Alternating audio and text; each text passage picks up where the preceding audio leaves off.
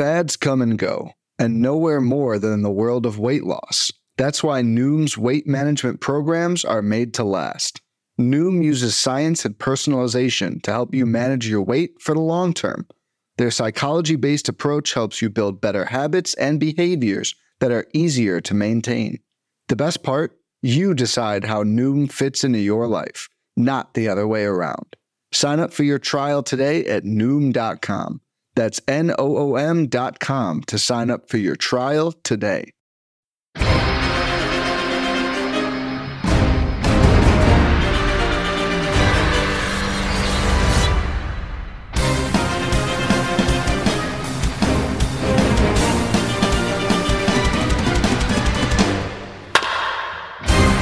What is up? Welcome to episode number 402 of On the Corner, the official pitcherlist.com podcast. I'm your host, Alex Fast, joined as always by uh, Mr. Tan himself, Nick Pollack. Nick, how you doing? What is happening? Yes, I, I got back today. My flight was supposed to get in at like 1.45 and I got in around like 4.45, 5 o'clock. And then I didn't get home. There was traffic and everything. Yeah, it was bad. Uh, so I'm sorry the list was late today. I really am. But I just understand coming back from vacation, you just want to like lay down on the couch. No, not this guy. No. I got out that list. So did, did you it. at least bring your get some good Tears of the Kingdom time on the, at the airport? Oh no, I can't play on the Switch. I gotta play like on the controller on the TV. But I did see my nephews for eight days, and they are Very just cute. so precious. They are Very so cute. young and wonderful, and I got to see my family and everything. It was it was a wonderful time. That's very nice. Yeah, Nick and I have been a, a little bit of a break. You, we had the the All Star game, which kind of derailed some plans for us. I got up to I got to go to the home run derby, which is a lot of fun. and it, then we, you know, the the list came out last week. We weren't able to do a podcast. Then I got waylaid by COVID. Nick on vacation with the with the, the, the flight delays. I know we're, we're we're we're feeling it. We're feeling it at the Faust oh household, oh but nothing stops this train from running. No. We got a lot of stuff t- to get into today, Nick, and we're actually just going to dive right into it. But we're not going to start typically with the list. We are going to get to the list today. We might do things a little bit differently. We might like, and I mean this seriously, like really breeze through the top 20 or 30 um, and then focus on guys that are going to hopefully help you, you know, win um, your championship because yeah. well we need to like really shift our focus to that right we're like we're, we're getting to the end of the long game yeah. right the, the standings are starting to like put up or shut up time for for for a lot of leagues. Before we dive into that though, here's there's there's a question I have for you because I'm curious about this. is a baseball question, okay? Mm-hmm. It's on a lot of people's minds. If you are the Yankees GM, what are you doing at this trade deadline? I am going to PL and saying, "Oh, you need a database engineer." Yes, I have one good one right here. Here you go. And by the way, if you are a database engineer, we have a position open for you. So please uh, go to pitchers.com slash hiring and uh, check it out. If you feel like you are a good fit, we would love to meet you and uh, fill out the form and we'll talk to you soon. If I were the Yankees, honestly, as a Yankee fan, um, it's interesting because I feel like if all the pieces come together, right, we should be really, really good, and we're still very much within striking distance distance of the playoffs. Uh, Rodon plus Cole makes for a very interesting series, regardless. Yep. I'm a healthy judge and all. Um, at the same time, I gotta say it was really, really fun in 2016 when we made all these amazing trades. I mean, at the time, it felt amazing. Oh, I mean, we did get Gleyber Torres after all, um, but just deals left and right, and just getting all this stuff back. And there's there's something really exciting about that, um, especially at a time where we feel, I don't know, the Yankees are not in a place that everyone wants them to be. I there's all these calls to go against Cashman. I honestly don't think that's the case, hmm. but I, but yeah, I think I would. I don't know. I, I'm I'm indecisive about it. I don't know what I would do. That's why I'm not GM. Fair enough. Okay. Didn't know if you felt one strong. What would you do about as the Orioles GM or as the no. Yankees GM? Yankees. Um, that's a really good question. I mean, there's clearly a, a, a lack of uh of I don't want to say skill or urgency. I'm sure there's urgency, but the, the offense is certainly lacking without Judge, right? I believe Absolutely. still, even today, I haven't checked the box score, but coming into today, Aaron Judge was still the leader in RBI in the Yankees, yeah. uh, with Rizzo one behind him. So it's clearly a different team this is not the Yankee team that I grew up watching where they were like almost never out of it and they always found a way in the seventh, eighth, or ninth inning to kind of come sure. back and put the game away. This is a team that's blowing leads in Colorado in extra innings, blowing leads in Anaheim in extra innings, and they're in the toughest division in baseball. I still think that they can be very competitive. Um, I don't think that they need necessarily to break the bank. I think they just need one offensive player and maybe a bullpen arm to kind of like just reignite. And if they limp in as the third wild card seed, like you said, you don't want to face Cole and what is likely by that time a healthy and well oiled Rodon in yeah. the playoffs. You know, I don't think that's ever going to be an organization that just says, you know what, we're, we're, we're count us out. We're, we're not doing it. Right. I mean, because, that's what 2016 was. Yeah. Um, and we have about a good, you know, two weeks, right? In those two weeks, or really 10 days or so, we're going to see how the Yankees go. If we, you know, if they go way down, if Severino does not come back, if mm-hmm. into what he used to be, uh, Rodon isn't doing the thing, if the offense doesn't come together at all, and it just looks like, look, I mean, I saw in Fangraphs today, I think it was like 25% of playoff odds or so uh, for the Yankees at the moment. So we'll see what happens there. But look, w- this is enough about the Yankees. Your Orioles are doing great. I'm so happy for you, by the way. It's insane. I just assumed the Rays were running away with it. And uh, no, not yeah. in the slightest. So good luck yeah. to you. I hope you get a wonderful reliever, maybe from the Royals or so. Maybe get some Giolito, and maybe the price is better now after tonight's start uh, from Giolito. So uh, good luck there. I I will say real quick too. I was just having a conversation with this with your lovely friends who I'm now in a group chat with, a rather large Orioles group chat with, yeah. um, about how the Orioles, I think I'm very, you have to consider the season a success no matter what. And it's really exciting. And it's so awesome to be this many, this, this much above 500. It's unbelievable. I do not think that when you look at the underlying things that this is a competitive team that's built for the playoffs, right? The thing that builds the Orioles is they have the most come from behind victories in baseball, I believe, maybe behind the Reds, so most come behind victories in the AL, and they have really, really, really poor defense. And those are two things that you cannot build upon for the playoffs because well, coming from behind. One? What's the third one you can't build? You know, you can't build upon that. I think uh, poor starting pitching. There it is. Yeah. Yeah. So I, I think the starting pitching might be able to help them survive a little bit. It's been better than I think people think. Like, well, right. Absolutely. But there, you know, who's the ace of that staff right now? The guy who just got lit up by the Dodgers and Tyler yeah. Wells, probably. And I yeah. mean, Grayson looked good yesterday, but mm-hmm. he didn't. I don't know if he necessarily looked great. Right? He looked yeah. better. Yeah. Um, so I think if you're the Orioles GM, I think a lot of the fans are going to be really upset because I just don't know if this is going to be the year to be like, all right, we're breaking the bank, we're selling everyone in the system sure. to get a half a year of Ohtani. Um, but anyway, anyway, um, I, you know, guys, I, I'm so sorry. I know this is the list, but let's be honest, we all miss the Nick and Alex baseball show just a little bit. There's a taste of it. Um, and hey, if this spark comes to fruition, there will be a Nick and Alex baseball show pretty much what five days a week, something like that. Yeah, yeah. So we're trying to make it happen. Uh, who knows? We're in the exploration phase right now. Do not get no promises. I'm doing everything I can. But let's talk about the top 100. We got yes. Let's dive in. So we have like there's two things that we can go. The the, the category yeah. that was going to be for today, I like uh-huh. googled uh-huh. like great family feud questions because I realized that like these really just kind of our did? family. Yeah, because like it really is just like you you are looking for like obscure family yeah, feud questions. Essentially, the what they're trying to do though is make it so that Steve Harvey was like, "Oh my gosh, how could you say that?" You know, that's what mm-hmm. they're trying to fish for. I don't don't make me do that. I, no, I, I, I think that they're just like interesting, thought provoking okay. categories. This one that I thought that you would dig was like things that you would pull out of your closet. This was like specifically for special occasions, oh, but I want to say it could be like literally anything, like things that, in the closet. Wonderful. Okay, but I also want to provide this caveat too, uh-huh. and this won't matter as much up top. And I know there's a lot of like nuance with it, so maybe we can judge it a bit. But it's like the person that if you are like trying to win it all this year you would be trying to acquire within that tier, right? Like oh, who would be like the missing piece pitcher for your fantasy team within that tier? Okay. Do you want to do both or just one? No, no. I mean, we'll do the uh, we'll do the tier name absolutely, and then I'll say okay. like this is the one. Yeah, the one as we go through the players, I'll say like, and that's the one that I think is most interesting. All right, we're going to burn through the first couple of tiers because these guys are all rostered, but let's go ahead and dive in with tier number one. So this is tier one. Uh, number one is Spencer Strider, Gerrit Cole, followed by Shane McClanahan, uh, Luis Castillo, Kevin Gausman, Shohei Ohtani, and Zach Gallen. Everyone falls one behind McClanahan, who reappears uh, coming off the IL from the back injury at number three. What's it called? Why is it called that? I have a shirt that's called the shirt. It's just it's it's the best I, shirt I have. I know it. It's it, it it's the shirt, and that's yeah that's it. It's just a rock. It never fails. And then who theoretically from this tier, and then we'll maybe we can break down one. Would you be like, all right, that's the piece that I want to acquire that's going to help me you know, don't worry about cost, don't worry about format. I know it's vague, but like, who would that pitcher be?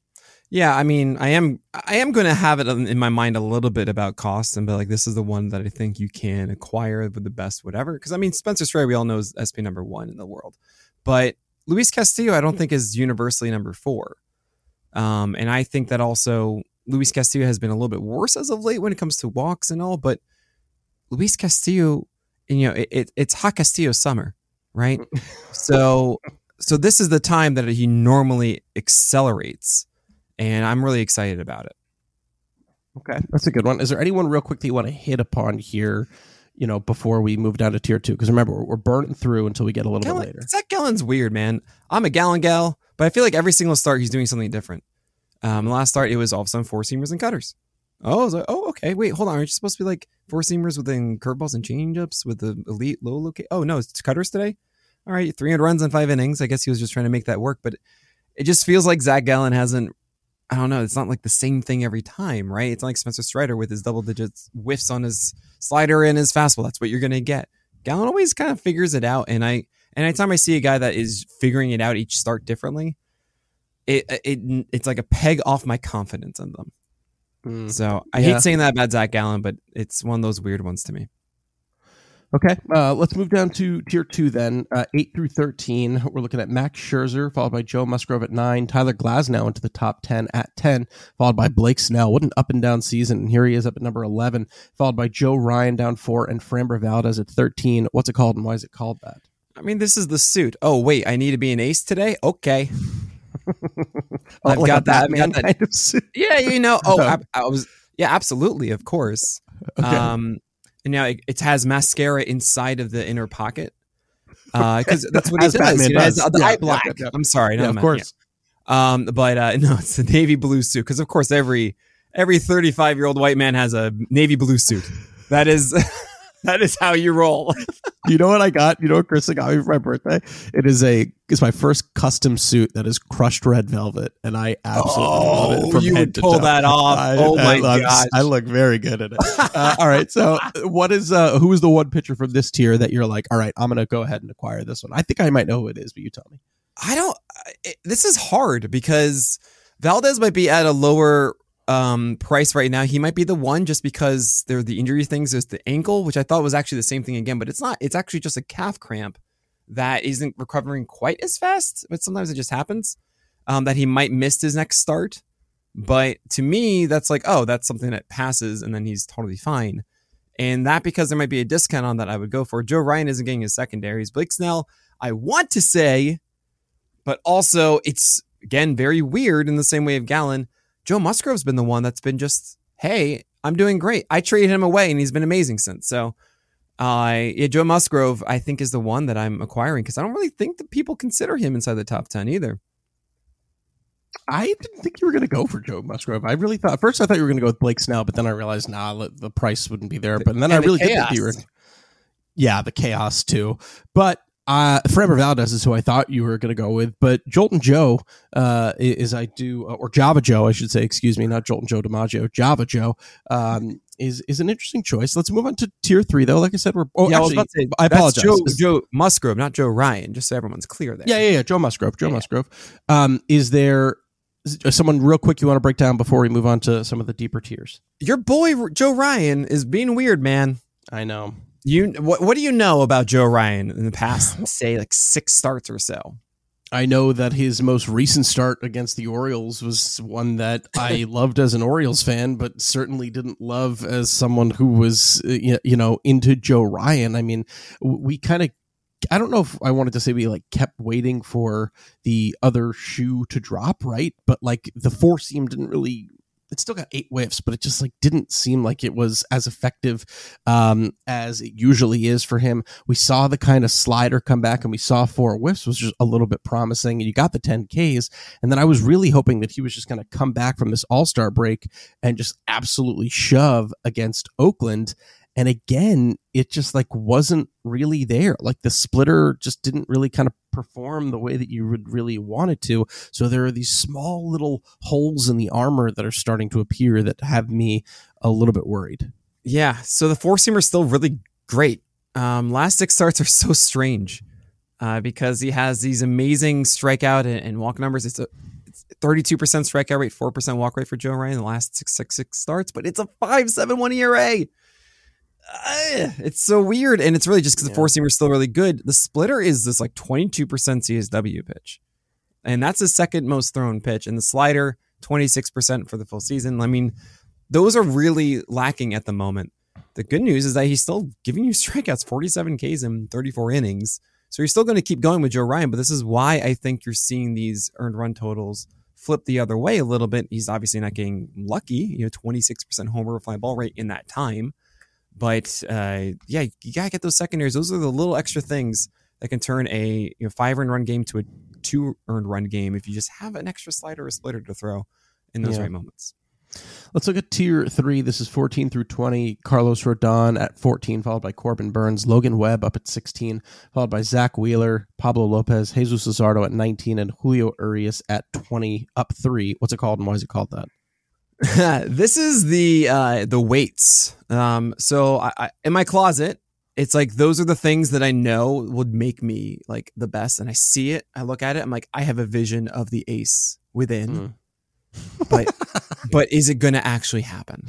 Sure, sure. Uh, and then who are you acquiring? Who are you pushing for people to acquire? Carlos here? Rodon. I think too many people. I actually remember this last week. I put Carlos Rodon up to 11, and the only reason he lost three was because I had to push up Snell, Glasnow, and Musgrove as I awarded all of them the ace is going to ace label. Mm. But I see Carlos Rodon two starts in, 88 pitches. Um, in his last one, sure, the strikeouts haven't been quite there, but the skills are there. And our anticipation of Carlos Rodon, it's like, this is it he's going to go off and be an ace now, I think. And I think a lot of people are saying, oh, no, and the injury risk and everything. That's behind him now. He, yeah. There's no indication of that being there. You have three months left. Three months. And I think there's too much fear of the injury potential in that time versus other guys who have been pitching the entire year while Carlos Rodon has been ramping up into this. I think like now is the time for Rodon to soar and not be tired by the end, unlike other guys. I was happy to. I was taking a look at the li- last week's list today when I was thinking about who we were going to talk about today, and I'm very happy to see that Logan Webb is up eight to sixteen. Yeah. Um, because I was looking at his numbers because I think that's who tomorrow's Alex Fascio episode is going to be about, Ooh. and I didn't realize. I mean, yeah, the the ERA is theoretically high for him because it's like a 311 but it's still like a 311 ERA 25 near 26% K rate career low whip like uh, uh, I was kind of shocked that it took this long to get him in the top 20. Were you just concerned that the whip wasn't going to sustain for him? Well, it was the fact that he had uh, not only 21 strikeouts in the previous two, but then there's the last one too, also seven innings again um, of seven strikeouts. Yeah, it was just kind of a matter of like, all right, fine. Like you've done this now for three straight starts of being that absolute stud, and mm-hmm. uh, there is still that concern about the whip and the fact that the slider is not the old swing strike rate pitch, a 10% swing strike rate for the season, which is really annoying. But that changeup is 75% strike rate that is 99th percentile in the majors, and just a 212 average allowed on it is wonderful with a 55% O swing for Webb's changeup. That's insane. Oh my gosh. Uh, he throws a 37% of the time. You just do not see that. Um, so yeah, so I do have some hesitation. Um, I mean, 336 average on the sinker is going to mean that the hit per nine is going to be above eight, and thus the whip should be above 110. Um, but he's just been on such a good tear that I feel like you know what, all these other guys are more I don't know volatile um, than than Webb is. Though I should say Wheeler, Lopez, Luzardo, Urias all have a higher ceiling because they have the potential to have that better whip. They, uh, there's a chance that Logan Webb ends the year like leading the league in innings and being like an incredibly valuable starting pitcher for guys. Oh, yeah. He, he, I think he's got like almost 10 more innings than any other pitcher. He's got 133 at the moment with a 26% K rate. So that would be, if he gets 200 innings, that would be over 200 strikeouts for him. He put up like 194, 193 last year. I don't know. He's, he's, he, he will be an interesting conversation too for next year because his, his home run to fly ball rate is actually higher, I believe. I don't know if it's a career high, but it's higher than we would usually see from him with a higher left on base rate and a higher BABIP. So it's like, I, I don't know. It's very interesting to think about what Logan Webb is for for next year for people. Is he a top? Is he a, an, an an SP one for people? Oh, I can't do that because of the whip. Because he just Hmm. allows too many hits. Th- That's really the biggest thing uh, with me about uh, Logan Webb, and I'm really happy the changeup is this good, but also with that slider, not that great. It does feel like over a large enough sample, it's not going to be as good as it has been so far. Where's he at right now in terms of the whip leaderboard? He's he is 79th in whip. percentile. 79th percentile among all uh, starting pitchers that have faced uh, in the top 200 batters faced. So you're probably looking at qualified. I'm looking at Um, qualified, but it's still it's still better than Cole, Strider, Nola, Corbin Sure. Burnes, Mitch Keller, Shohei Ohtani, Shane McClanahan, Pablo Lopez, Kevin It's better than Shane McClanahan's. yeah, McClanahan's got a 113 whip. Oh man, wow. Well, I, I don't expect on the second half. I think like when, the way I see it is hit per nine at 8.4 for Logan Webb, 4.6 walk rate, which is the lowest he's ever had. Um, I think both of those. I mean, I think the hit rate stays where it is, and the walk rate should get a little bit worse. Um, while the other guys, I think, yeah, hearing Strider and Cole and McClanahan at that high, I think from this point moving forward, if you take the next three months, Webb has the highest chance of having the worst whip. That's fair. Let's move on to. Well, is there anyone else you want to hit upon before we move on to tier four? Oh, you you just keep learning. This is great. Uh, you're you're clicking in. All right. Um, anyone else? I mean, it's funny. A lot, there are a lot of really bad. I mean, it's not funny. A lot of really bad outings this past weekend. Um, like Pablo Lopez had one. Lopez had one. Uh, Jesus uh, Luzardo had four innings that were weird. Um, I'm not really negatively doing anything about it. I didn't really see any red flags in those outings. And Corbin Burnes was so good, but I just didn't even see him do it again. Um, so I can actually believe that Corbin Burnes is truly back instead of just one 13 strikeout game. Okay, then uh, we're going to move on to tier four, which has about eight to ten pitchers. But before we do, I'm going to take a quick break. When it comes to weight management, we tend to put our focus on what we eat, but Noom's approach puts the focus on why we eat. And that's a game changer. Noom uses science and personalization so you can manage your weight for the long term. Their psychology based approach helps you build better habits and behaviors that are easier to maintain.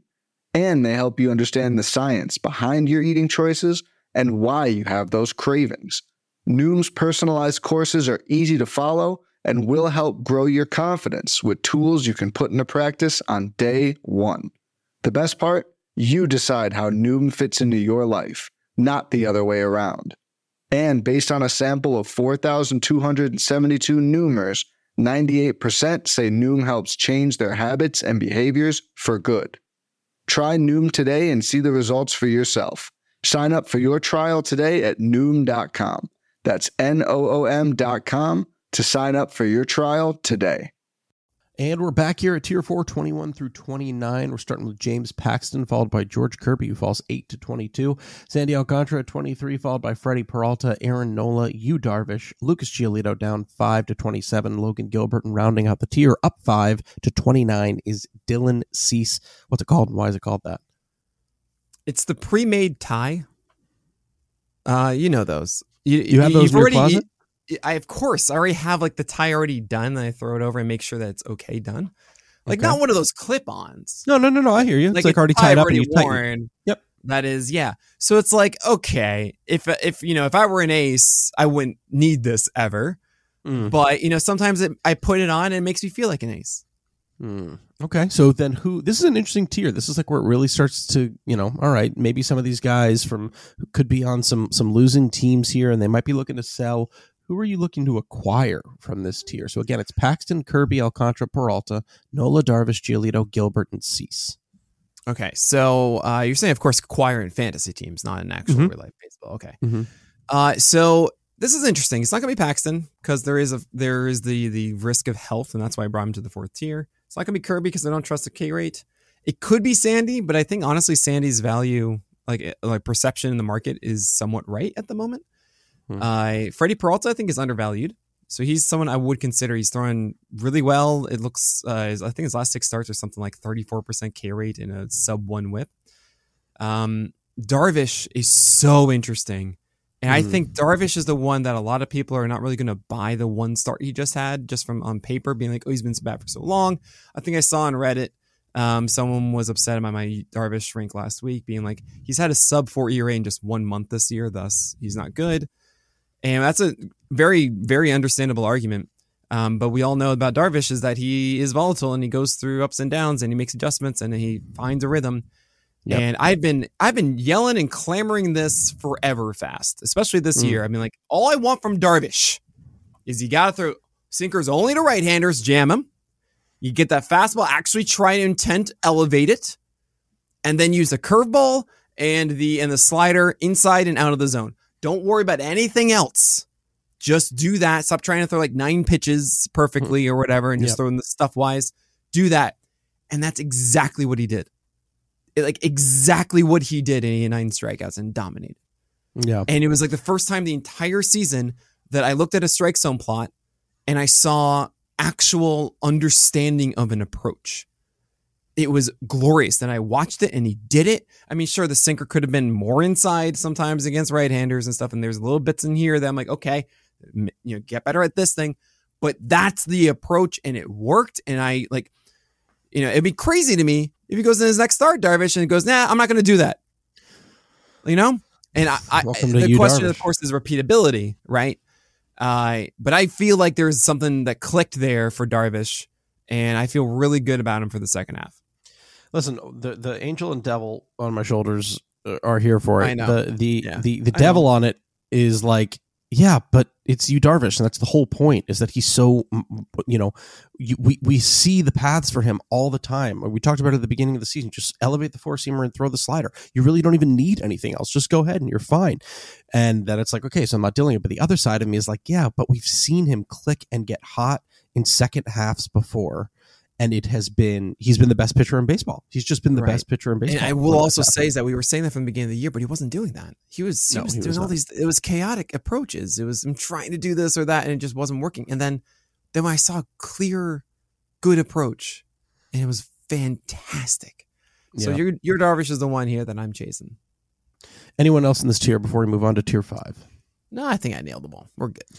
30 through 38. Justin Verlander down 11 to 30. Justin Steele at 31, followed by Zach Eflin, Bailey Ober, Bryce Miller, Bobby Miller at 35, followed by Hunter Brown, Andrew Abbott, and Reid Detmers at 38. What's it called and why is it called that?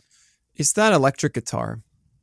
Um, where mm. you you remember yourself holding it on stage once, and it was like, you know, I could have been something. Maybe one day I still can. Mm. Beautiful. You know, very very nice. Um, who is the pitcher that you are looking to acquire from this list? This is difficult because there are, I think, overvalued guys um, that I'm a little bit lower on, I think, than than the market. So, for example, Justin Verlander, I have at 30. I think I had to do it because he does not have ace potential. I'm sorry. I think anyone expecting Justin Verlander to be a legitimate ace again this year um, is expecting too much. I'm not saying he can't, but he doesn't have actual like, tangible potential like those in tier four and tier three, where Verlander just isn't a 25% strikeout guy anymore. That's just not what he does. Uh, and that's okay. He can be a really good Holly that is like just maybe 22% strikeouts and good ratios and all that kind of stuff. But um, but yeah, so that's not Justin Verlander. Justin Steele just had a really bad outing, but I think he's still doing it really well. And I think a lot of people are very much aware. If you have Justin Steele on your team, you do not want to get rid of him. Yeah, um, exactly. So Bailey Ober, Zach Eflin, like you're holding on to that stuff. So it comes down to the five youngins, right? You got Bryce Miller and Bobby Miller, Hunter Brown, Andrew Abbott, Reid Detmers. It's not Andrew Abbott. I've said for a while that I'm not in on Abbott. Hunter Brown, don't know what he's doing. And I was tempted to even move him down further, but then I realized I already moved him down last week and he hasn't started. So he starts tonight. I don't know how he did, but at the time this publication, I didn't know. So it's really between Reid Detmers and Bobby Miller for me. And I'm going to go with Bobby Miller. Um, the knee thing is so annoying. He got removed from his last start. He could have done it in the fifth inning, but he had some knee discomfort or something, so he pulled. He was pulled from it. He was frustrated, but he understood. Like he could have gone through it. So that makes me feel better about it. It's not like they're really concerned about it. Um, but he finally threw curveballs for strikes. And that's the thing mm. I overlooked. I really, really um, overvalued Miller's abil- uh, Bobby Miller's ability to throw curveballs and changeups for strikes. I saw it early on, thought it was just like that's what it is, and then check back later. I was like, oh no, these are sub fifty percent strike rates. I really dropped the ball on that. But curveball was coming back. We've seen that slider be that amazing, amazing whiff pitch, and do not undervalue that fastball. He does such a good job of throwing 99, 100 miles per hour in on the hands to righties to get good outs in front of yeah. a good Dodgers defense. So Bobby Miller to me, second half could be that guy for you. I like it too because there's a little bit of a slow play there from the Dodgers, so you probably aren't as concerned about innings in the second right, half. Absolutely. It's going to be a team that's going to have to keep pushing, probably going to go ahead and start running away with that NL West relatively soon. But you never know. Arizona's still looking good. I mean, I, I think the Padres are probably done, but the Giants are still relatively close as well. Hunter Brown was in Coors tonight, uh, five and a third with four earned runs, six hits, no walks, and seven Ks. Um, he did give up a lot of hard hit hard hit balls though, so it isn't just like I mean, Coors could do that just because it's going to mess with the shape of your pitches, but not necessarily like the, great, right? Yeah, um, the, the Coors doesn't make pitches go harder; they make them go farther. yeah, exactly. Um, anyone else in this tier before we move on to the next tier? Um, I mean, yeah, I've, I've pretty much nailed it. All. I mean, I do love Reid Detmers' slider command wasn't that as good against the Dodgers and the Astros. Don't grade him too harshly for that. It's the Dodgers and the Astros. Now he gets the Pirates. Like you're gonna, you should be so excited for that Pirates start. Um, yeah, but yeah, it's, it's it's a fun tier. It is a fun tier. So is this next one, tier 6, 39 through 45. We're going to start with Tyler Wells down 10, probably going to be down even more next week, followed by Brayan Bello at 40, Bello, excuse me, Jose Berrios at 41, Mitch Keller at 42, Nathan Eovaldi, Bryan Woo, who also got relatively beat up tonight, and Kenta Maeda at 45. What's it called and why is it called that? Um, man, you were so. I'm glad you corrected yourself and you knew you were wrong about Bello. Yeah, you know, I'm learning, I'm learning on Bello. Um, no, I thank you. There it is. Okay. That's why I was waiting for it. Okay. okay. Um, this is that denim jacket. Actually, you know what? Let's go with the varsity jacket. Okay. The one that's just like the tried and true, just like, yeah, I got my varsity jacket tonight, you know? I am so upset because tonight I have in my home league, I have Skubal and Woo and Tyler Wells, and they combined to give up uh what is this? Eight 18 earned runs on the oh night gosh, with was, a was Woo that bad? Woo gave up six earned runs on three and a third to Minnesota. Uh, Tyler Wells gave up five earned runs in two innings. Tarik Skubal gave up seven earned runs to the Kansas City Royals yeah, over four innings. It was a brutal night for all of them. Tyler Wells, you know, I, am obviously a fan. I love the way that he uses his four seamer. I love that he's found consistency with it. He's been extremely fortunate because he's only given up solo shots, right? He's just been a victim of solo shots. Mm-hmm. And then mm-hmm. tonight it finally happened where he gave up a walk and then a little bit of a bloop and uh, who was it? It was uh, Jason Heyward took him deep for a three run shot, and the inning just completely collapsed for him. It happened with him a couple weeks ago uh, before the break against Tampa, and it, it's frustrating. He's obviously very frustrated by it, which he talks about in our conversations. But you have to think that with he is the MLB whip leader, which makes sense as to why a lot of those solo shots are indeed solo shots. But anyway, I digress. Who from this tier? Are you interested in acquiring? Likely not Nathan Eovaldi, likely not Tyler Wells. So that still leaves us with Bello, Berrios, Keller, Woo, and Maeda. You know what's really interesting about uh, Tyler Wells this season? You see the was it 204 BABIP 202, mm. and you're like, okay, well obviously that's 98th percentile, but his X BABIP is 98th percentile at 220. Wow. But his Xbo Bacon, mm-hmm. essentially including home runs, is 58th yeah. percentile because he allows a lot of home runs. Yeah. So that's why BABIP isn't necessarily the best one. Um, Bacon's 263 at 97, but the expected one is 370. Oh boy, at uh, at 58 and 1.81 homer per nine this year. But as you were mentioning, lots of solo shots because it's just a 6.3 hit per nine and low walk rates, 25% K rate, all that fun stuff. But yeah, so not great tonight, and I lowered him because of that. Um, it was I don't know. It, it's it's it's a case where I like Tyler Wells. You've talked a lot about what he does and really good pitch separation that I see every single time he pitches, and it's just great. Um, I still can't get out of my head the fact that uh, the changeup, slider, cutter. You know, the changeup is is good, but it's not elite in my view. Hmm. Uh, maybe it is, and I'm kind of missing that. I mean, yep. it is in PLV standards. It's 97th percentile. So what the heck do I know?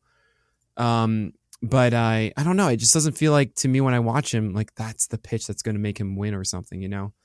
Uh, so it always feels as if he is in this precarious situation and he always squeezes the most out of it, and that's great. And sometimes guys just do that all the time, and that's kind of what Wells has done for the most part, save of course for the, the fortunate home run timings. Um, but uh, but anyway, uh, so that's why I brought him down to 39. I brought him down to this tier because it felt more of like yeah, in the Berrios tier and the Mitch Keller and Brayan Bello, you know, these guys that are doing great things. They don't necessarily have really that sustainable ace is going to ace potential, right? Okay of this tier, who's the guy that I want to get?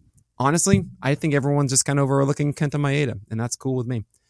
Mm. Um, I think there are concerns about all of them. I think Jose Berrios is fine, but it's not really potential value for you to have like a second half amazing time. And and Bello is great, but Brayan Bello also doesn't have a slider that really does much right now. It's just sinker and changeup. And the reason why they're ranked higher than Maeda is because this is more stable, and Kenta Maeda could be a little bit more shaky However, if Maeda gets that swing strike rate back up on the slider, oh man, the changeup's looking great. I mean, the split change is fantastic right now. So I'm kind of excited about it. Uh, I, I, see a five, five ERA, 139 WHIP, and I just go, uh, that's not really him because uh, he had 10 earned runs before he, on the start he got hurt on. Um, yeah. He's only allowed six earned runs in four games back. And uh, Kenta Maeda, I'm really excited to, to see what he does in the second half. Yeah, they uh, they seem to like really. You know, I remember the Twins came out this past season, this off season, or Sonny Gray put them to task. Remember, and he was like, "They need to let us go longer." He was like, "I'm sick of it. Like they, they need to let us like go right. third time through the order." Yeah. And it seems like they've been willing to do that with everyone, but Kenta Maeda, who even with his return from the injury has yet know. to throw. Ni- he's yet to throw 90 pitches. Oh well, he threw seven innings against the Royals. He threw seven innings, but let's look at the pitch count, right? I mean, like he threw. I mean, it was eighty-seven. No, I understand. Yeah, I'm with you there. I mean, it wasn't a good game against Oakland.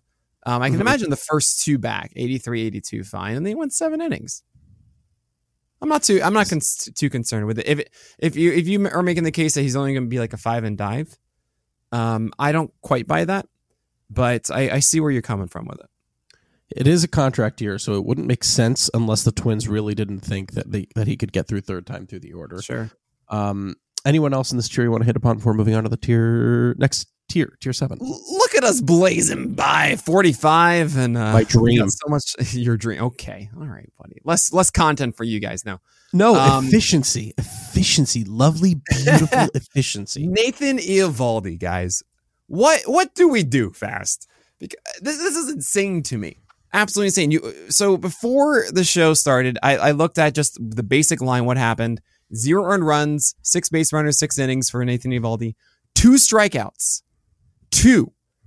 And I mean, sure it was the Rays, but two strikeouts, and I knew instantly, okay, the velocity is still down. And guess what? We've seen four starts before this. Okay, we got 93.8. We got 94.4. Oh, look at this. We got 96.1. Back down to 94.1. Tonight was 93.1 miles per hour on the fastball from Nathan Eovaldi. Yeah. I mean, he can't keep getting away with this. We know this. And you want to say, no, Nick, last year in the second half, yep. Nathan yep. Eovaldi survived. I think it was, if I remember correctly, it's like a 126 whip. Um, in that since the velocity dip happened, I don't want to say like mm-hmm. arbitrary second half. Whenever the velocity actually dipped, it was really really tenuous and precarious. And I'm happy he survived. And I, I guess we're in a situation where we just keep starting him. But my gosh, anyone who wants to tell me that there isn't some injury here from Nathan Eovaldi is out of their mind. I, I, how is this not an injury? I don't know. He, what's going on here? It, I, that's that's what I got how do they let him throw in the All Star game too? Which is like kind that of that blew my mind. What's he doing yeah, there? Like, yeah, like that, that is clearly someone who needs like a, a little bit of rest. So it was great. Uh, I Nick, loved listening to him on the mound. That was super cool. But yeah, should not have been there. So Nick and I were actually talking uh, earlier. Uh, and that's you know I don't know if that's why you brought it up, but we were talking about well, yeah, and and the last two months of the season last year when his velocity was trending down, he yeah. was able to have a lot of success, and one of the ways that he seemed to really counter with that um, when he was struggling with his four seam velocity was by upping the splitter uh, usage, right? Sure. Um, and that really is what he's done as his four seam velocity has increased. His splitter usage has decreased. Yeah. Now, there's only been one start, I think, uh, maybe one or two starts of sample in July so far because I don't think it doesn't have tonight's game. Do you? How many splitters did he end up throwing tonight? Did he end up going to it relatively much? Did he go over 25% with the pitch? Uh, you got to give me a little bit longer leeway for that, buddy. oh, oh uh, as far as tonight for uh, Nathan Eovaldi, he went 30% usage on the splitter. 30% usage on the splitter. So there for it is 18% so he, CSW. So he upped the usage again, which is exactly what he did last year, which I thought was interesting because it was like, is that going to be sustainable for him? Um, so th- there kind of in in lies the question. If you think that he can have sustainable success with that no. splitter, then maybe he can continue to do so because he did it for a two month sample last year. It is just a two month sample, but yeah, I don't know. It's very scary. it's very scary to see terrifying in velos, man. Oh it's, my gosh, I I, I can't. One, I can't. Oh, four whiffs four whiffs, yeah, but an 18% CSW on four I whiffs. Mean, he did get it down. The location of it was generally good. It's just, oh man, it, yeah, it's one of those scary. things where like he's gonna have like a seven run game, and we go, oh yeah, right, yeah, of course, yeah, yeah. So then, right now, you're saying move Eovaldi because find someone who might not care as much or be aware of the velo so, and just so get. I don't know if you know this about me. Fast, I flip my W's and my M's all mm-hmm. the time mentally.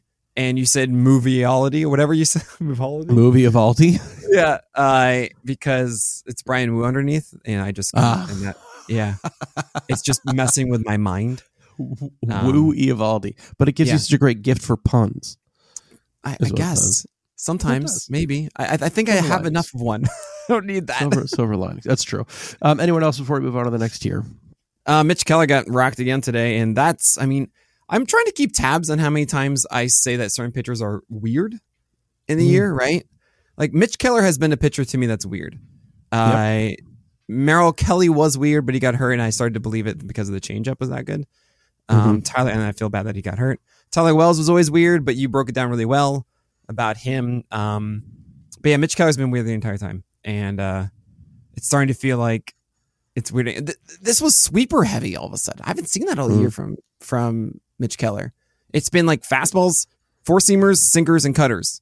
And then, yeah, maybe some, hey, look at me. I'm a slider. I'm a, I'm a curveball. Oh, here's maybe one whiff, two whiffs. You know, that's it. Uh, this was like 33% sweepers. And that to me screams a guy that's trying to find something new because it wasn't this like amazing pitch. I think it was three over 33 whiffs, if I remember correctly. Mm. So that's under 10%, right? Swing yeah. strike rate. Like that isn't a pitch that demands to be thrown 33 times. That's a guy searching, I think, for something. So yeah, I don't know. I mean, there was a lot of hullabaloo about him too because I think it was very late before he was announced that he was going to be the starter today, and he'd already been on a good amount of rest. So a lot of people were really digging into that. Like I don't, I think it was like 24 hours oh, before like they didn't announce their full schedule, so people were digging into that. So maybe there is something there. Um, we've got plenty of pitchers to get to. I really thought we would get to pitcher 50 before the 40 minute mark. I was wrong, but that's all good. Uh, we're going to take a quick break and get back with the rest of the list. All right, we're back here, tier 7, 46 through 55. We're starting with Charlie Morton, followed by Kodai Senga, up 6 to 47. Then we have Sonny Gray, Lance Lynn, Tarik Skubal rounds out the top 50, followed by Marcus Stroman, down 4 to 51. Chris Bassitt, Eduardo Rodriguez, Alex Cobb up 10, and Jordan Montgomery up 13 to number 55. What's it called and why is it called that? This, oh, man, um, I'm going to say it's the cowboy boots. You know? Why? You ha- do you well, literally I mean, have we, cowboy boots? Uh, you don't know my closet fast. I don't know. and by the way, I don't have a varsity jacket in there, you know. Um, that would but, surprise uh, me less. I, am we, we didn't do it. It was like a 46 kids in my graduating class. It wasn't like a a thing. Mm. Um, but anyway, no, this is the cowboy boots because it's like you're taking a risk, but you know those those things are built well, you know, and they are sturdy. They are what they are, mm. and they do them well. But you're you're taking a little bit of a chance if you're going out there with cowboy boots. And then who from this tier would you suggest people acquire for their teams? Ooh, That was This a tough is- one. This is really hard. You know Yeah. the funniest thing about this series to me? What is the thing I was saying the entire offseason? What's a stupid joke I've said about Charlie Morton for like the past Um, year? Um, I don't know. He was really bad in 2021 until about the middle of May. And then Mhm. he was really bad until the about early June in 2022. Sure. so I don't want to draft J- Charlie Morton because he's not going to be good until the beginning of July, and he's been so good in July. Yeah. Yeah. Yep. Yep. Uh, but I mean, that's just small sample hilarity. Um, no, the person I probably would acquire here, just thinking about like their price and everything, I think people would be out on Tarik Skubal after tonight's affair against the Royals. He's my guy too. Yeah. I mean, I think the fastball location was great in it. The, the velocity was a little bit less than 96, but still at 95. Mm-hmm. Um, and I think the more time he gets, he's going to get better with the secondary. So that's traditionally what happens is these younger guys, especially when they come back from injury, you see the secondary approach develop um, if you give him enough time. And seeing the fastball as good as it is right now, I think I stick with it. He was 100% my guy too. I mean, I, I don't know if I would necessarily like Kodai has been on a heck of a tear, right? I mean, that, that eight inning domination against Yeah. Arizona with 12 Ks, backing it up against the Dodgers with one earned run, two walks, and nine Ks, going over 100 pitches on four consecutive starts. Like the, the Mets are just letting it fly, and he's been returning the favor a lot. He has the 11th best- splitter. Is 11th best strikeout rate in the majors. And this is what I overlooked and underrated about Kodai Senga is that he's 122 strikeouts right now. That's You know, I've been saying, look, the whip is going to be volatile, and I don't, I don't neglect whip. I think like whip is the most underrated, sadly, it's the most ignored Hmm. one, and that's a big Yeah. deal. One twenty six whip brings you down. Yep. Um, and I was saying, look, Kodai Senga is too volatile for me. Um, but the ERA is at three twenty. I thought it would be more like three seven or so, and so many strikeouts. And I say, you know what, I'm I'm overlooking this too much. Um, so That him splitter, man. It's been good. It's it's four consecutive starts of five whiffs or more. I mean, it's ten whiffs and eight whiffs, and it's it's yeah, been- and a forty nine percent strike rate for the year. How at thirty three percent uh, percentile. However, ninety third percentile CSW. yeah, that's unbelievable. That's gotta. You want to talk about volatility? A zero eight six bat expected average, just because of course all the strikeouts he gets when he throws this pitch, sixty percent of the time in two strike counts. So, oh that boy, that ha- that truly has to be all all whiffs too. Like because even even the Arizona start, he had zero called strikes on ten whiffs Yeah. in that pitch. Or six maybe there percent was called in- strike rate. Six percent. You know, That's unbelievable. Love it. Yeah. Um, there's a. I, I imagine there's a few quick hits that you want to say. I mean, nice to see Jordan Montgomery back. I mean, I think he's going to be a prime train candidate for for a lot of people in real baseball. I Any mean, other your Orioles could use him. Absolutely. I would. I would dig that. I'd I feel totally like he's already an Oriole. You know, he he is so boring in what he does that he Yeah. feels like an Orioles pitcher to me. So uh, the only thing I'm looking at right now is seeing. Yeah, the only reason why I don't think the Orioles would be in is I don't know if they're going to want to acquire anyone who's a quick rental, especially because the Cardinals might have high asking prices. Because also the Cardinals are like we need pitching, pitching, pitching, and more pitching, and unless they can sell DL Hall, they don't really have a lot of people to get Sure. rid of. Um, Montgomery's an interesting free agent Man, next You know who really needs Anyway. DL Hall this year? Hmm. The Orioles. Uh, Seriously, but he's he's they had to go send him to this odd rehab assignment to like build no, up I understand why again. he's It's- not. It's just like I, you know, look at that bullpen, right? And it's Everything. no, and it's Bautista, and then what? It's it's a mix. I know They Dillon so Tate's out for the DL year. Hall. He's like the last piece of it. So I'm- I imagine you'll get some random reliever that's going to be great for you guys. and That's Jordan cool. Hicks. Sure. yeah, package Uh, Jordan Montgomery and Jordan Hicks, just the double Jordans. Yeah, give us your Jordans. Give us all your Yeah. Jordans, and we'll give you DL. Uh, Yeah, anyone else this year? The Jordan tear. Um, I Lance Lynn. What are we doing? I don't know. It's Atlanta. It was the last one, but he still has the skills in his four seamer and cutter. So all right. And um, you see the the dip from Stroman and Bassitt, even though they were both good last time. That's only because I just really felt like the tiers were better situated this way, paired with Eduardo Rodriguez, Alex Cobbin, and Jordan Montgomery, and having tier six is more of a uh, intriguing tier that I think matched more than before. So don't really look too much into that. Also, Morton Senga and Lynn had to be above them. So there you go. Um, tier 8, 56 through 64. Uh, we're looking at Christian Javier down 4 to 56. Oof. Uh, Taj Bradley at 57. Gavin Williams, Jack Flaherty at 59. Tanner Bibee at number 60, followed by three dudes reappearing on the list and Grayson Rodriguez at 61, Edward Cabrera at 62, Logan Allen at 63, and Kyle Bradish up 11 spots to 64. Holy smokes, a new Orioles tier at tier 8. What's it called and why is it called that? This is called the old relationship box. Mm. Uh, where like it's it's it's With cherry bomb. You know, it could be really nice and just mm. happy to reflect on these good things that happen, or, or it could just be wreck you. Yeah. yeah. Emotional. Um, who are you trying to acquire? Because I think a lot of people are going to say, "Oh, probably probably Grayson Rodriguez," right? But who who are you pushing for here? Do I have to choose someone? Yes. I can I can talk about Grayson for no, a second if you I, want to I think. I can tell you it. who it is. Who I actually think um, might have the best chance of being effective. I mean, look, Taj Bradley. I actually made this ranking before I saw that he went nine strikeouts tonight or seven strikeouts tonight and, and destroyed. And was like, this is who I, you've been chasing forever. Yeah.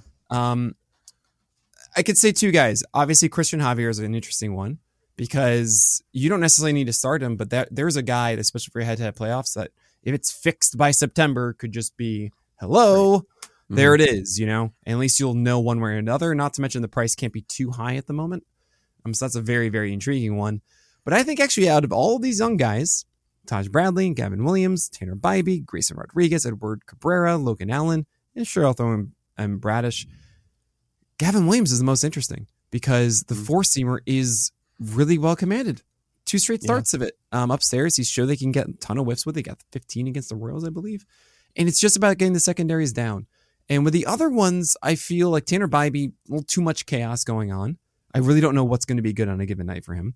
Um, Grayson Rodriguez, I watched all of it, um, and I want to. I'm probably gonna, just going to do it tomorrow morning with the YouTube video, even though it wasn't yesterday or whatever, sure. um, because I wasn't that impressed. I mean, the changeup the changeup had some amazing moments. It looks so good at times. But it always has. 101 is just oh. Yeah. And there, there, I got to say if you when you see 101 uh, versus being used to like 95, if you really internalize it, it looks so good. Yep. Oh man, just going straight into the glove like you're like, "Wait, that was so quick and just instant," you know? But the Dodgers could hit it. Uh, and I, I started getting a little worried about like, is the shape a little bit off or so? I actually saw there was, I think it was Lance um, Brozdowski who mentioned like, yeah, the shape is different, but he's also getting a lower arm angle too. So maybe it, it like cancels each other out. But I, I don't know. I was a little weirded out. It was four out of 45 whiffs in the four seamer for Grayson Rodriguez in his return. And then there really wasn't anything else with the breakers. Yeah, he did have some of them, but wait, I no, I'm supposed to see an upstairs four seamer, changeups and breaking balls, both slider and curveball down. That mm-hmm. is what I've been waiting for all year from Grayson Rodriguez, and we're still not there. No, so, uh, I think it's still going to be volatile. Now, I'm stoked. This this was fun as heck. Mm-hmm. Uh, first you inning, know? yeah. Oh my gosh, was that fun? But yeah, no, it didn't feel like the guy that you can really invest in for the next half of a season. So, so I, I, obviously watched that start too, and then did some research today. You? Which Lance which Lance responded to.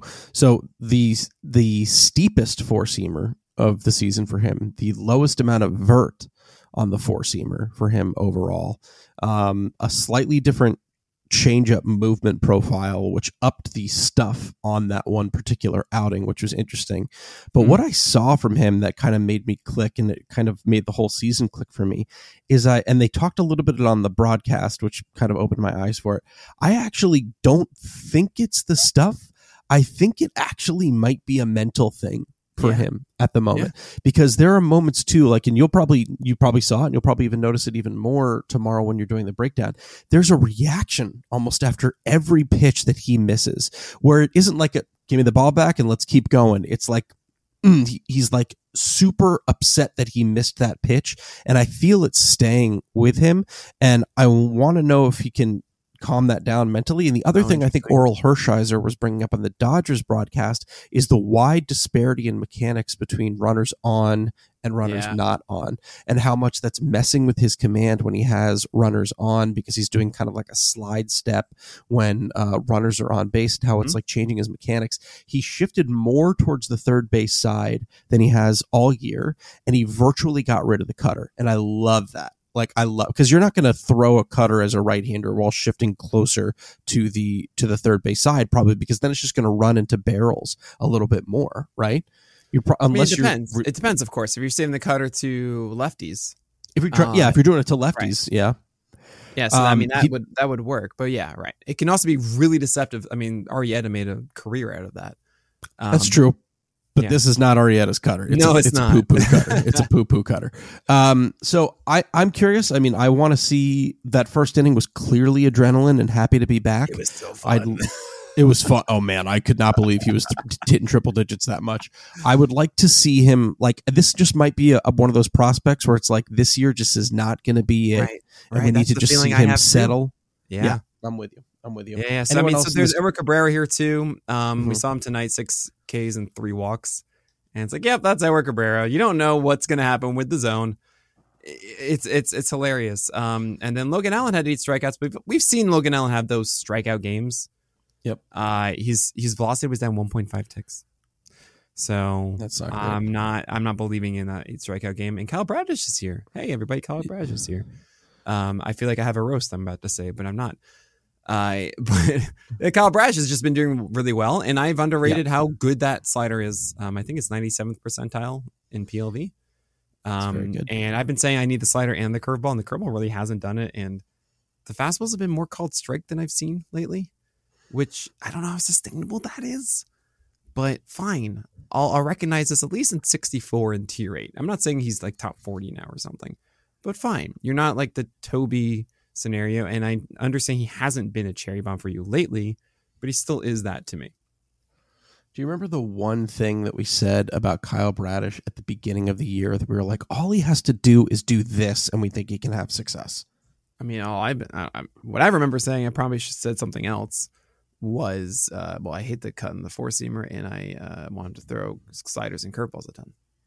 So yeah, pretty much that, right? It's a career high thirty percent slider usage, and it's the first time in his career, in his two-year career, that he is throwing more sliders than four seamers. He's going Yeah. slider first, which Yeah. is exactly what we wanted him to do. He's doing it. He's not doing it the way that we wanted him to, right? He, it's only like four or five percent more, but when you consider that he threw the four seamer 45% last year and this year he's throwing it 27%, he's just throwing and you know the slider isn't up too much, but still the fact that he's dropped the four seamer usage down while maintaining the slider usage, that's kind of what we wanted to see. Yeah, it's the sinker has really taken over the, from the four seamer. Um, Yes. Is what I'm seeing, and I don't know that uh, if that's yeah. Actually, it's better than the four seamer. Four seamer gets crushed. Oh my gosh, the Yeah, four seamer just gets cut action. I'm telling you, you don't want it on four seamers. The, the sinker's like league average, but what the fact that Yeah. he has like a league average heater, Right, it's way better that than the slider. Exactly. What I've been seeing in some starts from Kyle Bradish, which is really weird to me, is he also gets these high called strikes. And it might be the Mhm. cut action coming down the whole McCullers thing, but it's weird. I don't know if I really buy that uh, for a long term solution. Essentially, it's the whole goal with Bradish is I need to get a lot of strikes while not allowing my fastball to get hit into play. Like that, Yeah, that that's it. If you tell me that he gets a, a high strike rate on a given night and there's maybe one four seamer in play, I'm going to say that was a great night. yeah, exactly. Exactly. so if that sustains itself, then that's cool. I don't know how much we can buy into that. Let's move on to the next tier here as we're going to tier uh, 9, 65 through 73. Clarke Schmidt, Griffin Canning, uh, Braxton Garrett at 67, followed by Seth Lugo, Michael Soroka, Emmet Sheehan, Taijuan Walker down 5 to 71, Tony Gonsolin, and Kyle Hendricks. What's it called and why is it called that? It's a cardboard box. You know what it is. Random stuff. Yeah, it's just like just it's there. I'm not going to Yeah. take it out, but like, yeah, Yeah. you're going to stay there. And who are you acquiring from this list? From this cardboard box. So, Uh, this is an interesting one. Um, I, I, I, I have often very bad senses of like the market at times. I think like, oh yeah, no, I do this every day with like the streamers. I say like, okay, this guy's Yeah. probably a streamer. It's like, oh, 62% rostered. Okay, fine. There's someone else that I have ranked much higher is like 18%. I'm like, okay, cool. Um, so I'm trying to really grasp this. And I want to say Michael Soroka. Uh, I think that Michael Soroka can be much better than what we've seen. Uh, I think he's very much a Toby though, but don't underestimate the fact that Soroka has all of his career been a command guy. And it's going to take maybe a little bit extra of time for him to get back to it, but that's for a winning ball club, great defense. Mm. He- They'll let him go six innings, and he can go six innings at like 70 pitches or so. Uh, that's someone that I think no one is really paying too much attention to. And I essentially just traded Michael Soroka for uh, Will Smith, the closer. I mean, it was also Alek Manoah, and I was laughing as I also gave away Manoa. Sure. Um, but uh, but yeah, it's I tried to do Jon Gray and Alek Manoah. I was, I was so close. I had to give up Soroka instead for the closer. But anyway, the quote unquote closer because Aroldis Chapman exists, and for, yeah, exactly. I'll give me like twentieth reason why I'm I'm unhappy that Aroldis Chapman exists. Yeah. Um, but yeah, so my, Michael Soroka is probably the one. Also, Seth Lugo is right above him too, and I think Seth Lugo is a solid play too. Same kind of idea. I mean, not as many wins I'd say than Soroka, but uh, good defense in front of him, and uh, yeah, he can get it done. It is sort of nuts to me that the fourth best CSW on the year, or fourth or fifth best CSW, is in this tier Yeah, and Clarke Schmidt just isn't it? has. No, it's Braxton Garrett. Oh, is it Garrett? Oh yeah, cool. I mean, last three starts though for Garrett have been really weird. Terrible. the- yeah, the um the sinker and the cutter have been far worse. And I remember watching the 13 strikeout game against Pittsburgh, and it was glorious. The way he was Yeah. spotting and doing the X games that David Cohn talks about with his Mhm. sinker and his cutter, or the cutter come off the plate to righties, and then the sinker come back on. It was lovely. And the last three starts hasn't really been that. While the slider and the changeup, which are the two pitches that really the slider that allowed Braxton Garrett to be successful last season, um, hasn't really been there. So I'm kind of out on it. It used to be top 50 for me when he was on that amazing stretch. Um, essentially, I mean, after the terrible outing against Atlanta, he then introduced the cutter against Arizona. I thought, oh, this could be interesting. And then after that, went on this brilliant uh, nine game stretch. But Hmm. now it feels like that Vargas rule is kind of coming to a close as three straight starts totaling 10 earned runs. So I'm I'm back to being out on Garrett, but it is a really nice matchup next time. So maybe we just go one more and we see. if you can, I want you to do me a favor Always. and go back to Sunday's game between the Marlins and the Orioles. Okay. Uh-huh. And they used an opener and Steven Okert, but then they had George Soriano come in, who is a 24 year old reliever. Um, who has made some starts at the minor leagues and he runs out of gas in like the I think third or fourth inning and like loses his command and gets a little bit shelled. But watch a few innings and just let me know what you think because there were moments where I was like, did they do it again with just a guy throwing like did like just this dude just throwing like 93 mile an hour changeups and you know like uh, what was his fastest So I'm seeing I'm seeing day? It was, 89 like, mile per hour changeups and sliders. Oh, sliders. Yeah, yeah, the- 84 and 895. 90 I think he threw like a 92 at one point against the Orioles when I was just like are you serious like they have another guy Yeah, he with didn't get enough. He insane- didn't get a single whiff though on that on that changeup. on that changeup yeah, he got five Look of at the, the- five out of 19 on the slider. That's pretty cool. The, I don't I don't even know if this is going to be a guy that they develop because I think he's largely been in relief. But there was just a moment where I was like, How? "There's he's 24, he's super young." So I was Yeah. like, "Is this just who they're going to be I'll at their absolutely number five?" that up. That that sounds great. it's it's very funny. Um, all right, let's move on to the next tier here as we're getting a little bit short on time. Let's go to tier uh, 10. This is 74 through 82. Dean Kremer up seven, followed by JP Sears, Steven Matz, Domingo Germán, Yusei Kikuchi, Luis Severino down at 79, Andrew Heaney at 80, Mackenzie Gore, and rounding out the tier, Jon Gray at 82. What's it called and why is it called that? this is Madison. Madison is the spider that lives in my closet. And I constantly debate if I should let Madison live and everything because I think Madison is helping. But at the Mhm. same time, I'm like, there is a spider in my closet. uh, who are you? Who are you acquiring here at this tier? Oh man, I think the sneakiest one is Steven Matz because he's at 95 miles per hour. Um, and I, he didn't do well in his last start, but he had nine strikeouts the one before. I feel like Steven Matz has that in him. Um, it can't be Gore. Severino honestly is pretty free at the moment. He did just get nine whiffs combined on cutters and sliders, and maybe something is opening the door there. Sure, but uh, I think Steven Matz is the kind of the interesting one that you should have your eye on. If if it is a points league, and especially if it's a quality starts points yeah, league, Dean Kremer. I I say JP Sears. Oh, Sears, yeah. If Sears- the wins don't matter because they honestly blow every Like, whose line is single it anyway? lead. it's it's like seriously the rules are made up and the wins don't matter because honestly it feels because I, I I have I have him you know uh, uh, rostered in a few teams and like it's unbelievable just watching Yeah, the lead the problem I have him. with JP Sears is that he allows a lot of home runs. But he's the um, third best whip in baseball No, I know, I know. The the the five the five percent walk rate and the seven hit per nine has been really really good. and he gets Uh, he, he's not getting eight or nine Ks but he, he gets you six seven like Oh no, he has these nights where he has like 19 whiffs all of a sudden. it's um, unbelievable It's pretty cool. The uh the four seamer has become that good thing mostly at the top of the zone. I mean, I've called him like Eric Lauer 2022.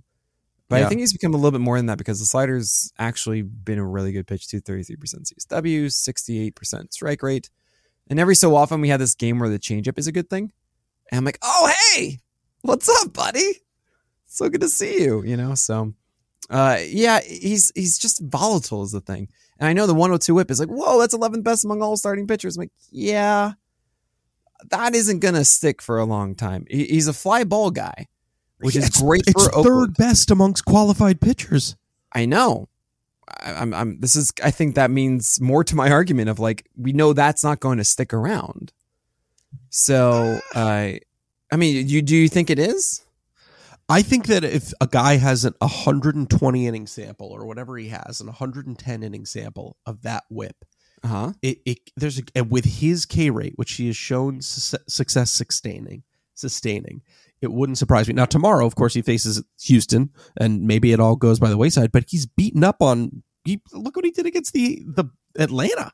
I mean, it was like six innings with one earned run. It was just two strikeouts, but like he's faced difficult teams and succeeded before. I don't know. He, you know, we're also talking about what the guy who's seventy seven on the list right now. 70, Yeah. So this is. I think this is the uh, the pushback I'm going to have here, is that on balls in play, um, 234 BABIP overall right now. Uh, the four seamer has an xwOBAcon of 30th percentile. Okay. Um, slider is 49th percentile in xwOBAcon. Changeup is 26th percentile. The, I, it, like the arguments that I normally see about um about whip guys is that you throw you don't get uh you don't get walks and you are really good at inducing weak contact generally, right? And or then you strike out everybody instead, so there's no opportunity to even like you know, have a hit. Um, to me, it feels like it's squeezing everything out of JP Sears at the moment. Um, and I just don't really think this is going to be sustainable the rest of the way. So I Uh, I don't think you can cite the slider stuff because it's two separate sliders that are being lumped together, Mm. and one sweeper, He, he has a sweep. slider, He has a sweeper and a slider, and one is a lot Sure. better than the other.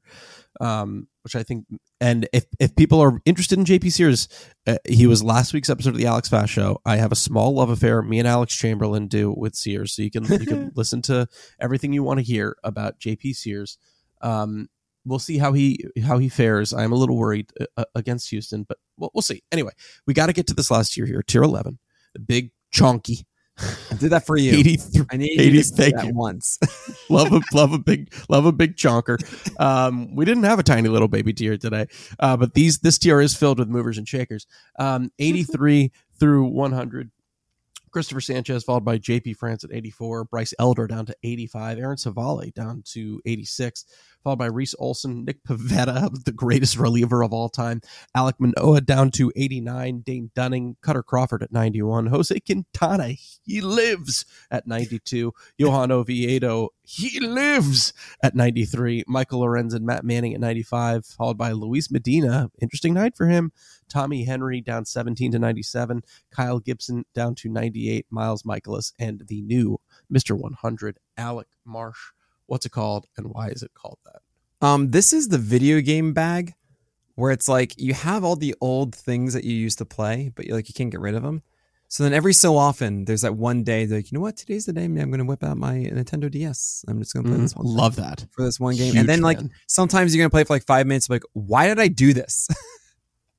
uh, this, I, this is not fun. I'm not enjoying myself. I'm wasting my time. I'll put this back. Very good. um, very Who quick were- question.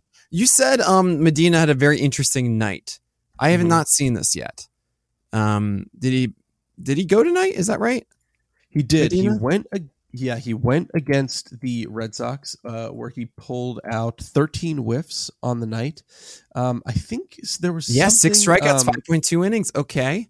Um, so here's Yeah. the thing about Medina is that last start he went slider heavy out of nowhere, and it was. I mean, I, I've been calling him um, Frankie Montas without the splitter, which is like not a good thing to do, but it's like, hey, maybe the slider and the and the fastballs can get you enough outs. Um, but Medina all of a sudden throwing a slider that gets a ton of whiffs is like, whoa, whoa, whoa, whoa! You're not supposed to do that. However, it was only 19% sliders in this, three whiffs on it.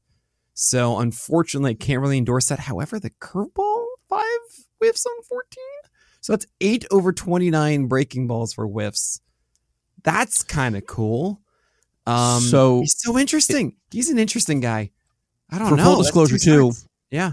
the reason I was interested in him actually ended up being moot, which was that in the first two innings he showed uh, he was up uh, a tick uh, on virtually all of his pitches. Ah. Um, I think Eno tweeted about it, um, and I was like, "Oh, that's interesting." But then he looks like he just kind of resolved back to his old self Yeah. as the game progressed. But still, some interesting stuff there from from. Absolutely. And, you know, to go over everyone in here now, um, Bryce Elder um, is going to be my SP, SP Roundup lead tonight. Um, can you guess what the pun is uh, for Bryce Um, Elder? It's a very easy one. respect your respect your elders. That's that was an old one, and also Okay. that's when he does well. But this was really bad.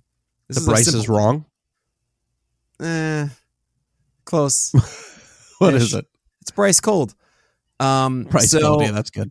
um, but yeah, Bryce Elder to me was a Vargas rule for a long time, and I said, you know what, you allowed seven runs against the Rays, like that's not going to be the wall. But then he just followed that with another clunker tonight. And I think it's time, guys, that we move on from Bryce Elder. Bryce Elder to me has always been this not actually that good pitcher. Yeah. But uh yeah, this isn't this is it's kind of time to move on.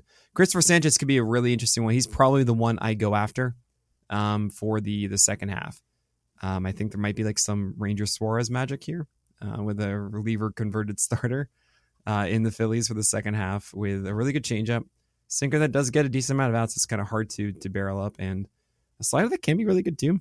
Um Reese Olson's interesting as well, but the changeup isn't there. He is Pivetta does this, but like we know it's not going to stick around forever. That's just the life of Pivetta.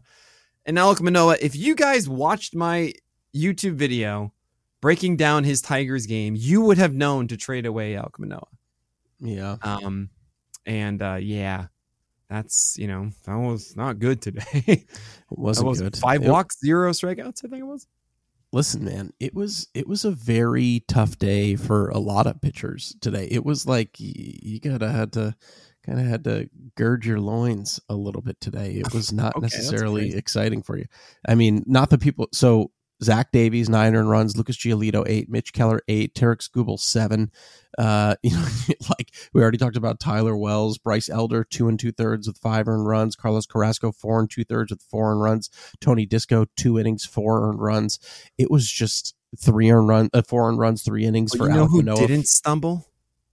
Let's see. Nathan Eovaldi at ninety three point one. Yeah, unbelievable, What is this world? unbelievable. Unbelievable. Um, unbelievable. All right, that is going to do it though for episode number four hundred two of On the Corner, the official PitcherList.com podcast. I'm your host Alex Fast. I'm Nick Pollack. I guess I'll see you next week when Eovaldi's throwing 92.5.